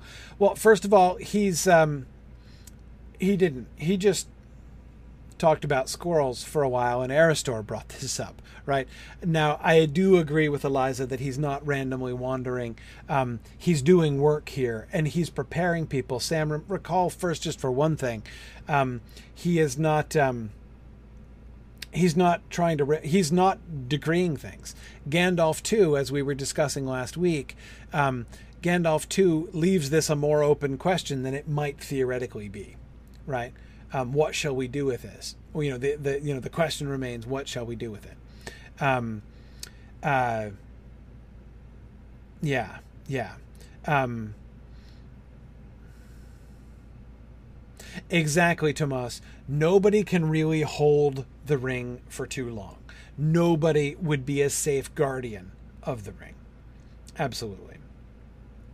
Um, yes, yes. Um, right. Lady Okada says, and then he immediately shut. They immediately shut down people's suggestions. Yes, exactly. Um, they are going to do that. um, Elrond is going to be involved in the rapid shooting down of other suggestions as well. But he is leaving them free first to explore them, even encouraging them to explore them. And this is an intriguing question. I mean, it's fascinating that Frodo's story has brought to light. Frodo has encountered somebody along the way who was totally impervious to the Ring of Power. That seems relevant. You know, that seems like noteworthy uh, uh, uh, news to discuss, right? Um, and it leads to this really interesting and important theoretical conclusion, right? Um, yeah, yeah. Um, exactly, JJ. It's not enough for Elrond and Gandalf to know what needs to be done. Everyone needs to understand and be more or less in agreement. Yes, that seems to be their approach anyway. Um, and um, and oh, and I agree, Nathan the wronged. I don't think that Elrond and Gandalf had discussed Tom Bombadil prior to the con- council. Um, Elrond's admission that he had almost forgotten about Tom Bombadil um, seemed to imply that was not something they'd talked through. But um, uh, but nevertheless, they both still seem to feel the same way about it. Um, yeah. Yeah, and I agree, Ray. Thus answering the question for critics why Tom is even in the story. Yeah, he, he contributes some stuff to the story. Um, absolutely. Absolutely. Um, okay. Um, great. So um, we're to stop there um, uh, where we go from here, right? Because Glorfindel is going to weigh in on this question, joining Erestor, right, in considering this question. But Glorfindel is going to shift the thing. If Erestor's focus is on, yeah, but who's going to carry the ring? Who's going to be the one hand that can you know wield the ring at a time right who's going to have a, a, you know uh, uh, the um, uh, custody of the ring in whatever we do. Glorfindel is going to turn the question in a different direction, the Bombadil question specifically, uh, in a different direction. Okay, so um, we'll get there next time. In the meantime, it is field trip time. So uh, back to our exploration of the Lotro adaptation. Uh, thanks to those of you who uh, have joined us for our text discussion. We'll get back to the text next week. Um, now, in the meantime, let us go back to our um, let's go back to our adaptation discussion. Hi there. How's everyone doing? Can you hear me okay? Yes, I can. Yes, I can. Awesome. I gotta adjust things here. Okay, all right. I think we're good now. Yes. There we Sorry. go. Yeah, We had some sound issues No. earlier. We're just working on. I'm not good. And now I got my picture all messed up. Darn it. Oh no. I hate it when that happens. Hmm. Hmm. Ah, the proportion is all wrong. I doubt it's going to even let me resize it. You watch. We'll see. I have all kinds of. Well, okay. No, that's all right. Good. It worked. Yes, I do desire to keep that. Oh, Okay, fine. Good. Excellent. All right. um, At least you can right click now. and I can right click. So what do I have to complain about in this world? Nothing. I can right click. So, um, uh, so let's go back to Blomgard. Uh, so uh, hang on, let's look at the map for a second. Yeah, I'm yeah. show the map of Rhovanion and wait, where am I looking? I'm looking for so many things. Um, what is in this long list? Vales of Gladden Fields? Is it under G? No. Vale. No, V, Victor. Vales of Anduin. There we are. Thank you. Okay. I forgot what the map section was called. Okay. Um, so we have been exploring. We started in Hultvis. We made a quick run through Wolfdean on a memorable occasion. And then we uh, have been mostly exploring the Gladden Fields. That's what I wanted to begin with, of course, because that is the headliner uh, from an adaptation standpoint here. Um, we have explored all the entire southern portion here. Um, and uh, we are we just we ended at Rhosgobel last time. Now, um, you may remember at Rhosgobel we were looking up at the high balcony and hoping that we could get up there, but we couldn't get up there. Um, so, uh, Druid's Fire asked uh, Cordovan at Standing Stone uh, to take some pictures for us of what the uh, what up there looks like, because as one of the devs, he can get we can boost uh, his character up enough to see uh, that. So um, uh, uh, Druid's Fire can post uh, pictures in the chat, and in my opinion, it totally confirms our theories about Rhosgobel. Um, so anyway, so I want to head. Uh, let's start. Let's loop up towards Holtvis. The goal is to, to connect the loop. So this, let's have this be our last trip to to Blomgard and then we'll go past Rhosgobel, up through Wood's Edge, see what we find around in here, and head up back towards Holtvis, and then we'll see where things go. Okay, so um, Druid's Fire has posted uh, those pictures. Basically, it's a it's a it's a balcony. Um, there's nowhere like to go in or do much. All there is is it's like a balcony with lots and lots and lots of birdhouses. There's like 10 birdhouses up there off to the side and around and back and everything. So I am completely convinced that that balcony up at the top of Radagast's cottage is like his place. It's it's the equivalent to where Saruman goes to watch the stars. It's where Radagast goes to talk to the birds. This is the center yeah. of Radagast's uh, avian intelligence network. Uh, I am convinced, and um, and that's where he. Uh, uh, he sort of houses them uh, when they're going to and fro. So, um, anyway, that's uh, as I say that that was my theory last time, and I felt like the images that we saw definitely seemed to uh, definitely seemed to me to confirm that. All right, that is so cool. I, thanks, thanks, uh, Druid's Fire and uh, Cordovan for that. That's really yeah, awesome. For pursuing that, I appreciate that absolutely. Mm-hmm. Okay.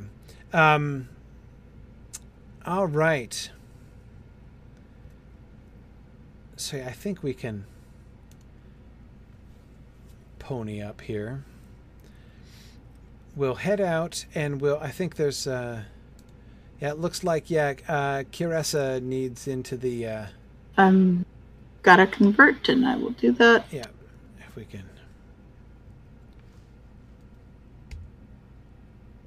Yep. That's Looks like Rosie, Rosie Lass, Lass, also. Yep. Yep. yep. Rosie Lass. All right.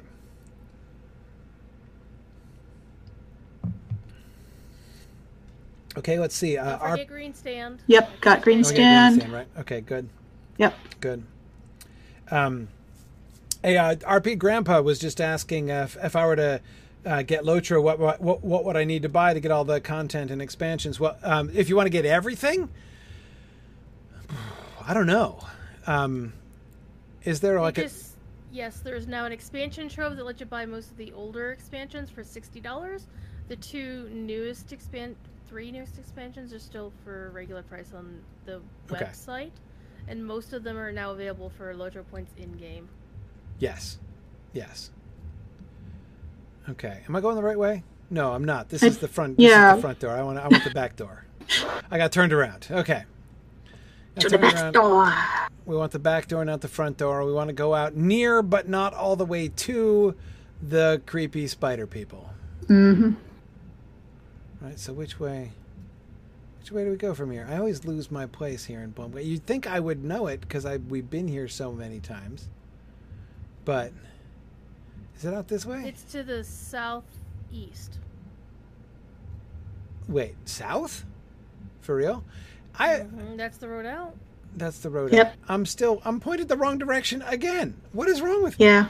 Okay, we are going east. Is the direction we're going? We're not going west. We're going east. That's step one. Is to go. Austin his own museum, eh?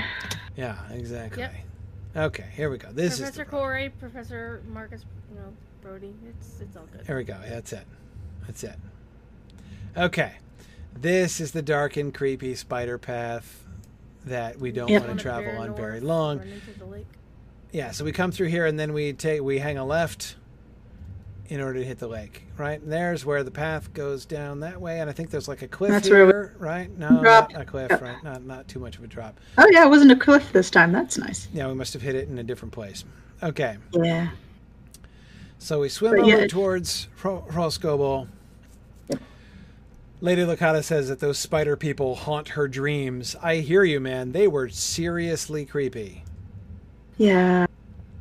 Props again. The standing stone. Uh, yeah. thoroughly atmospheric. Yeah. And I still kind of want to know their backstory, but I also kind of don't want to know their backstory. So Ooh, indeed, yes. I'm going to leave that to Grifflet to discover one of these days. Um, but um, yeah, yeah. Um, okay. Um, so, as I recall, the forest is pretty dense down here around Rhosgobel, which is itself kind of interesting, right? That um, even though he's living in a ruin, as we were discussing, uh, and so therefore, um, you know, Radagast, of course, I mean, although he's living in a ruin and, and, therefore is kind of rooted in the old Elvish culture here, the like pre Mirkwood Elvish culture, um, nevertheless, his current surroundings are very like. Un- They're fortress in themselves, yeah. Yeah, yeah, very uncharted, very. Okay, we got a Merc Huorn here. Okay. Um, it's, it's definitely a wild wood. This is not a tame wood. Yeah, exactly. Um, uh, but yeah, I mean, again, it just shows that this is not, you know, it's it's it's a in the modern world, right? It's a wholly uncivilized area. Um, yeah, yeah. Um, civilized by men's standards, maybe. Right. Exactly. Exactly. Um, it doesn't. Um, it's not a like a civilized area. Um, you know what I'm really glad of? I'm really glad that I don't have to find the door to Rhosgobel again today because that was challenging. Oh wait, hang on. What have we here? A hill, which is for a needle in a needle stack. Right. Oh, okay. Hang on. I've run into a mountain. Yeah, no, that's the sheer wall. That is. So that's no good. So I guess we go there, lad. Around it. We can try. Can we go? I don't know that we can go to the right. Well, Lori, can you do me a favor and shift uh, somebody around so I can put shield wall on Corey, please? Sure, sure. Who am I? Who am I bringing over? Oh, Kirasa and me. That's me. Yep. Yep. There we go. What? It's not like the Huorns are going to start attacking me. All right, there we go. Yes, they will. I know. Yeah, they did. will. Yeah, look, um, look. That's okay. All right. Speak so, of the devil fruit. So we're still in Rhosgobel heading north.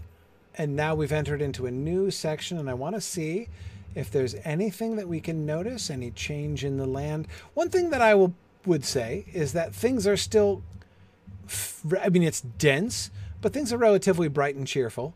Um, at least things are bright and cheerful until you get running into a forest, a mountain again we've got to go all the way around these mountains to the to the west, don't we?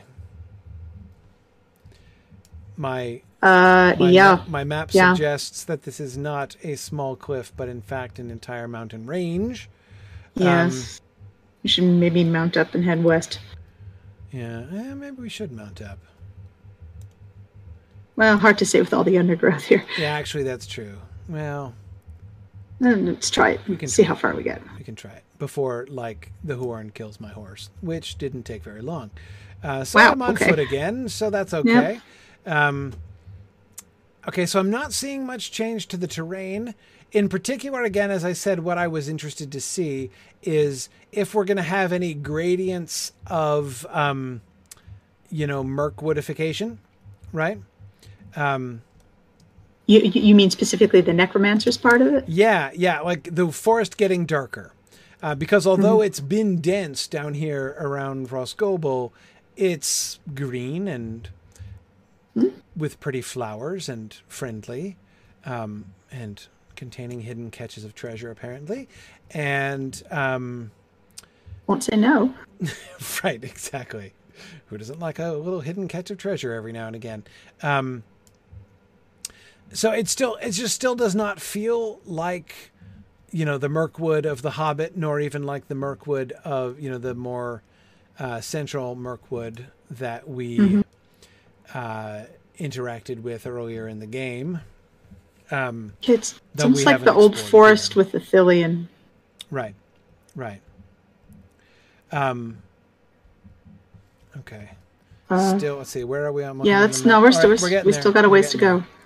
We're getting there. Okay. We're, we're heading south now instead of west. Yeah, well, we got to go around that little spur of the mountains here. Oh, Okay, the- now we got the- we got a look at Huorn. These, look at these. We're getting some more twisted bare trees there. uh, Just a couple of them, right? So that was interesting. Oh, but now we're back in flowers. Back in flowers, still just deer and Huorns. So the enemies, you know, the mobs that we're encountering are not getting more alarming in the sense of, you know, we're now into a more corrupted part of the forest. Spiders and stuff. Yeah. Because again, I'm wanting to look. I'm looking at the map for a second. Oh, you found a shrew, JJ? Okay, there we go. That's also not. Yeah, well, I'm pointed in the wrong direction entirely now. Okay, so that's useful. Glad I went to the map. Um, we got to loop around there. Um, but I'm just wanting to, to go out for a second just to show off that I can right click. Um, and so we're north of of southern Mirkwood um, substantially. So it's not like we're close to Dol Guldur and we're moving north, or at least we're vainly attempting to move north and thus moving away from Dol Guldur. But of course, we know that, you know, the shadow on Mirkwood, it's up here in the north that uh, Bilbo was going through. And even if, you know, uh, you know, we're told that things have been getting worse again in Mirkwood since those Mhm. days. Um, so, okay. All right. JJ thinks we'd have been better off sticking to the road. It depends what you mean by better off. Better off in the sense of traveling between two points more quickly? Oh, no question. You know, this shortcut has gone wrong already, I freely admit. But that's not This the is point a long delay. it wasn't about an efficiency. This was a long cut, not a shortcut in the first place. I was wanting to see the terrain, to see the forest. Hmm. And now good day for good time and day for it too. Look at that. Okay, now we're on Woods Edge. We're in Woods Edge. Okay, right, and there's the road. Right, so we've come back to the road. Okay, so that's interesting that we can't cut, cut through at all there from the mountains. Even are even more. So Rhosgobel is cut off entirely uh, from Holtvis. See, there we go. I wouldn't have known that. That's interesting, and it suggests, of course, uh, an you know even further interesting factor about. Um, about I guess I can probably mount up here, I suppose. Um, a, a further interesting factor about um, Radagast's choice, right, as they're characterizing it here. Um, Yeah, it's did. Yeah. Hang on. There's a there's a road. Where does this road go? Oh, somebody had a house, and it's still inhabited by wild boars. Huh. Did the wild boars burn this place down and claim the land? Yes, they took over it with a box of matches. Apparently. Yeah. Um okay. No, that's a Um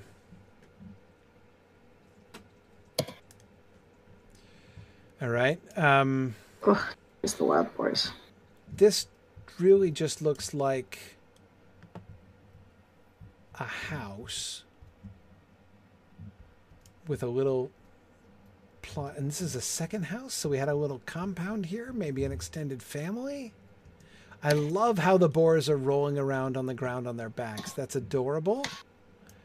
Um look at him wallowing there. That's that's excellent. Um okay. And a third house. Okay, so this was a little little mini little mini village, but they really were just just houses. We can't tell much more other than that they were made of wood, principally with these stone foundations.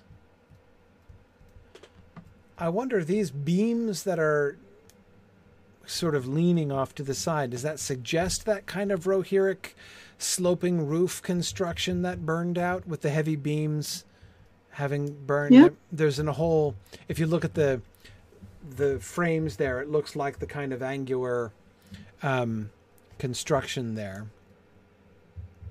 So I would guess that this was a an outpost or some kind of uh, you know sort of village that belonged to the Blomgard Holtvis crowd, um, whose architecture is reminiscent of the Rohirrim.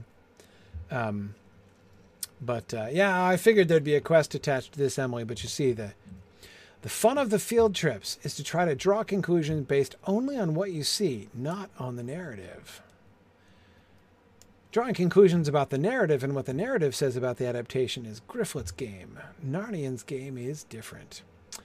And there are the dwarves up ahead, at least the dwarf constructions. So, still mountains. Okay, can't get Mhm. inland there at all. A sheltered place. Yeah, yeah. It's almost like they don't want us getting into Middle Mirkwood. It's like nature's protecting itself almost. Right, right. Um. Yeah, JJ, I think you might have been right. Now that you mention it, about there only being three walls in some of those, uh, uh, in, in in some of those structures. Maybe that one or more was stables. That yeah, and that might tell us something about the people as well. Mhm. Okay, and this is we're all the way back up to Holtvis, right? Okay, so we Uh, can't even get into. So this part of the map that I wanted to explore is not doesn't exist. In fact, we can't even get in there at all. That's interesting. That's interesting. There, Okay. there should be a road leading out of Holtvis into Middle Mirkwood. Right. Well, we don't want to head there yet in that direction. I was yet. we're saving Mirkwood for later. but we can't, right? Nope. That's no road. Nope. Oh yeah, I see it. It's a dead end. So we might as well go there then. Let's go there and see what we can see. Or would you like to see an interesting cave? An interesting cave. An in- What kind of interesting I, cave? I do like interesting caves. Is which which what direction is it? Uh, it is right above the H in Holtvis on the map. Ah, okay, okay, You can um, manage that. sure. Let's go there, and then we'll end for today. So yeah, because we didn't explore this area, um, we just dashed straight to Holtvis, and then we started from here, and we went south from here. So uh, we're gonna need to come up here and explore to the left. Yeah.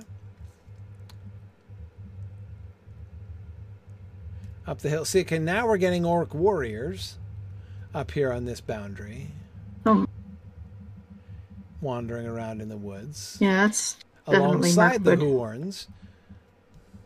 Misty Mountains, Mirkwood. We're like right in the between the hammer and the anvil. Yeah, yeah.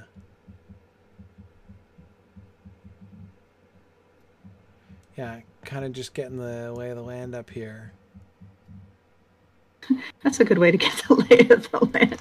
Yeah, like get knocked sprawling onto it. Yeah, sure. Yeah, nose first. Yeah. Yeah, exactly. Okay. Um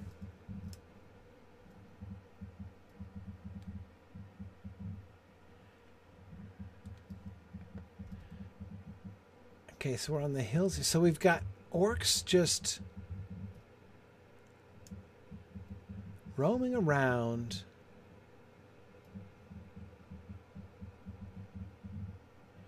And we've got the low road here. And I say the low road primarily in contrast to the very high road that used to be up there. What is that thing? Is that a war? Oh, that's a warg, isn't it? Wow, I've got Oh, like dang. two or three swarms of flies around me, which is cool. Um, I guess I have the power to get rid of them, but by setting fire to them. Anyway, all right. Well, I'll come back and we'll look at the we'll look at this ruin. That that's that's another session. There's no way I'm gonna look at the uh, dwarf ruins here in just a couple minutes. So let's let's find this cave All right, it's to the south of us. to the south. Yeah, is it up in the hills? yes. Okay. All right. Trying to remember where it is. Do you fall down it like you do in Ithilien? No, no, no, no.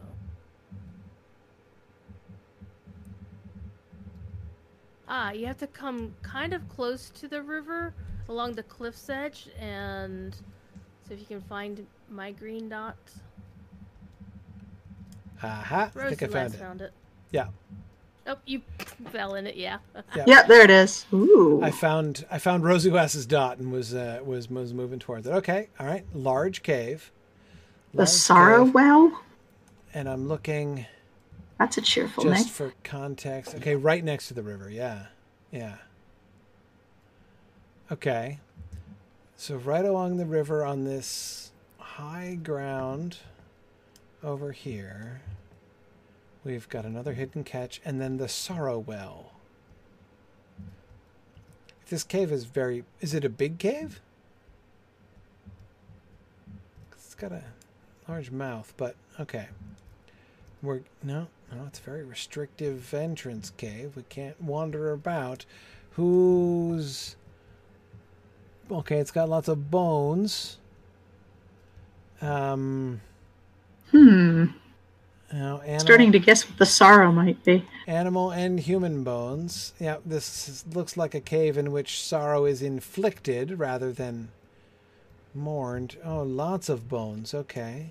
I'd expect to see webbing by now, but there's Right. none. So Bones and water. Well, I'm glad we're not having webbing so far.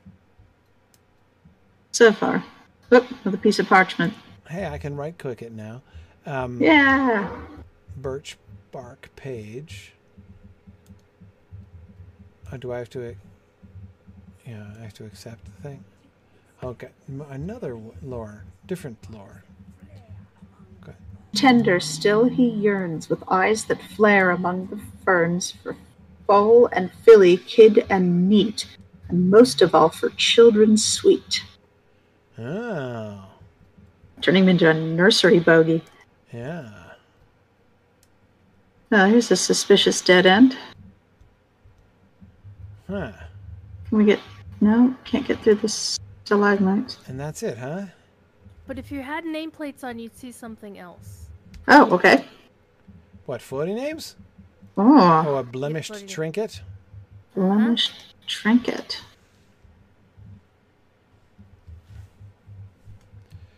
I better, I better go. A look small- them. Oh, yeah, what confirm? Let's see. I can't, I can't. A do small anything stone wrought trinket in the shape of a bear. Huh. Yeah, I can't, I can't, I cannot apparently start this quest, so that's okay. No, no, you can't unless you're doing the quest from Holt, the Holtvis area. Okay. But That um, indicates uh, someone of Beorning descent has met a rather nasty end here. Okay. Yeah. A trinket in the shape of a bear. Interesting. Hmm.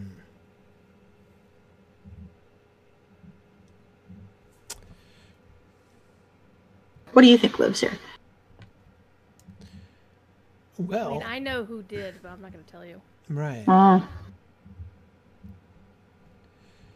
The oh, who did? Past tense. Yeah, it doesn't. I mean, I assume since we haven't found any corpses fresher, or indeed anything attempting to kill us, uh, that it's past tense. It does feel trollish, Lady Wakata. I agree with that. Um, the text of the poem, if indeed the text of the poem is in fact relevant, which I'm not 100% necessarily convinced that it is, um. Is one of those like it kind of sounds like Gollum poems, of course. It does. Um, This is a pretty high body count for Gollum. It is. Uh, also, lots of very large creatures. He's more likely to be fishing than he is to be eating like horses, which appear to have been eaten by uh, this. So, Picking on baby humans and and Yeah. and, and goats, like that in the poem. right, right. Hmm.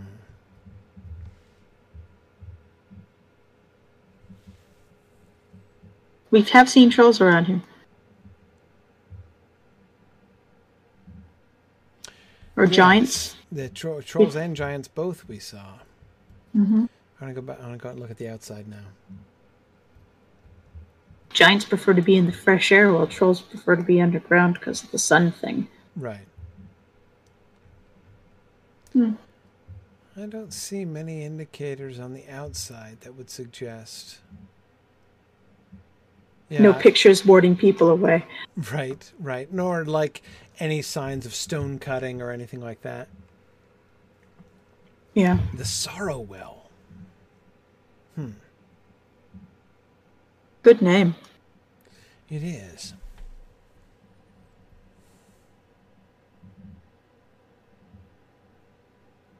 Wait, there's a pillar, Emily?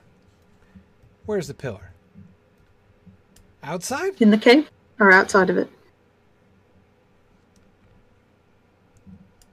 See, I'm reluctant to. to- Wait. I'm reluctant to draw conclusions about the height of the cave because, That's that's just caves for you. right, things are always so big in Lotro that they go, Where's there a pillar? If you're standing next to a pillar, jump up and down.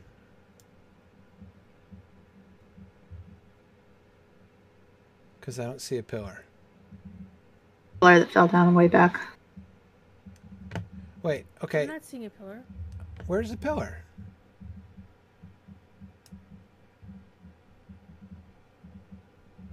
I mean, there was the ruins down there. Was that it? Which runes? The dwarven runes. I think there was some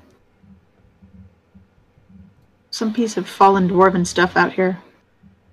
I didn't see Okay, it. so it's as they're saying in chat, it's probably part of the quest chain. So they're on the quest or haven't, Oh, so it's phased out. Gotcha. I see. Okay. Wait, suddenly there's architecture we don't have. So you are literally um, seeing something that we're not seeing. Okay. Interesting. Rosie, can you post a screenshot of it in Discord, please? Yes, that would be lovely. That's cool because I was confused. Yeah, we can't rebuild Archet, but apparently you can put a pillar in the middle of the nowhere. Well, rebuilding Archet, you know, is going to take a lot of time. Hmm. You know. Well, Severlin did uh, comment that you know folks have been asking about Thornley's workplace as well. right. Right. Those adds those in. Swear that's it's a front. There's no way he's actually building an inn at this point. right. No, it's a con job. It's a front for something. Legitimate business in the forest. Why else Right. would he have so many goods that smugglers seem to happen to have? It is a little questionable. He's been working on that for a long, long time. Yeah. Don't you got loans, man? Come on. Yeah. Okay. Well, I'm not sure. I'm trying to think based on location. I mean, we're just south of the Beorning lands. Yeah, it's like we got it's the big trifecta. We got the Beorning Land, we got the Misty Mountains, we got Mirkwood, all in the middle. It could be any number of those things. Yes. Fighters. Yes. Um. Hmm. Hmm. Yeah, I don't know who is in that cave. I'll see if I have any inspiration, and we can keep looking around to see if we get any other cues. Mm. Um, but um, anyway, okay. So next time we will definitely look around at uh, the big dwarf construction there. Hmm. I'm very curious about this. Yeah, me too. That looks way that I mean it backs up some of our stuff about Dwarven. We should see if they have some of the the um, forsaken buildings that we found. Right. The goblins and orcs, Right. Exactly. the machinery. Uh, we should probably go back to Holtvis and get the milestone there so we could head there next time. Yes. Oh, that's true because we don't have the We, don't need to start at Blomgard again. That is so true. I totally agree. You were right. Okay. So we will look at the dwarf construction next time. That will be a lot of fun. We'll head back to Holtvis and um, by the road, presumably, would be the fastest way. And we will uh, milestone there so as to make it easier to come back next time. Okay, good. All right, so there's the pillar. Well, look at that. That pillar, which was utterly invisible to us, is just a perfect wooden sculpture of. Where am I going? I'm the wrong way. I'm already past the road. Sorry. I shouldn't be looking at several things at the same time that I'm trying to navigate. Um, It's like driving while looking in your rearview mirror. yeah, exactly. Um, so uh, yeah, there's uh, Emily just posted the pillar that we can't see, and it is uh, one of the bearded, helmeted statues, just like the ones we see in Hold. Well, not exactly like, but very, very similar to the ones that we see Ooh, they move. in Holtvis. Yeah, I think they, I think they, I think they moved the town. I think it's not where it used to Spiritual be. pillar. Yeah. Somebody had to say it. Yeah. Yeah. Okay. Very interesting. Very interesting. So it would, I'm guessing, that it has something to do with. Hmm. With like these, uh, you know, the. Yeah, it looks.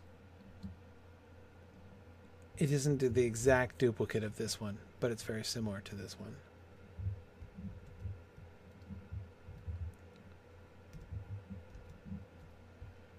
Okay. And Okay. where's the milestone? Oh, there it is. It's the one that looks like a milestone. I've been in Rohan too long. I know. I was thinking that that little fountain was it too. Yeah. Okay. Goodbye, Blumgard, and hello again, Holtvis.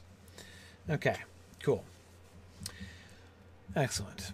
All right, very good. So we shall resume at Holtvis next time, and we, which will be easy for anybody else to get to as well. Uh, and then we will continue there up and look at Wolfdean and the uh, the crossing, the dwarvish crossings there, and then we'll continue up and we'll end up at the Carrock and the Beornings, uh, the land of the Beornings, ne- uh, next time. So, all right. Very good. Thanks, everybody. Thanks for joining us. And uh, we'll be back next week. Whenever I say that, I always pause, like, I didn't forget that I'm not going to be here next week, did I? But no, as far as I know, I'll be here next week, though who knows in this uncertain world. But thanks, everybody. Good night. Uh, and we will see you guys next week, I hope. Bye now. Bye, guys.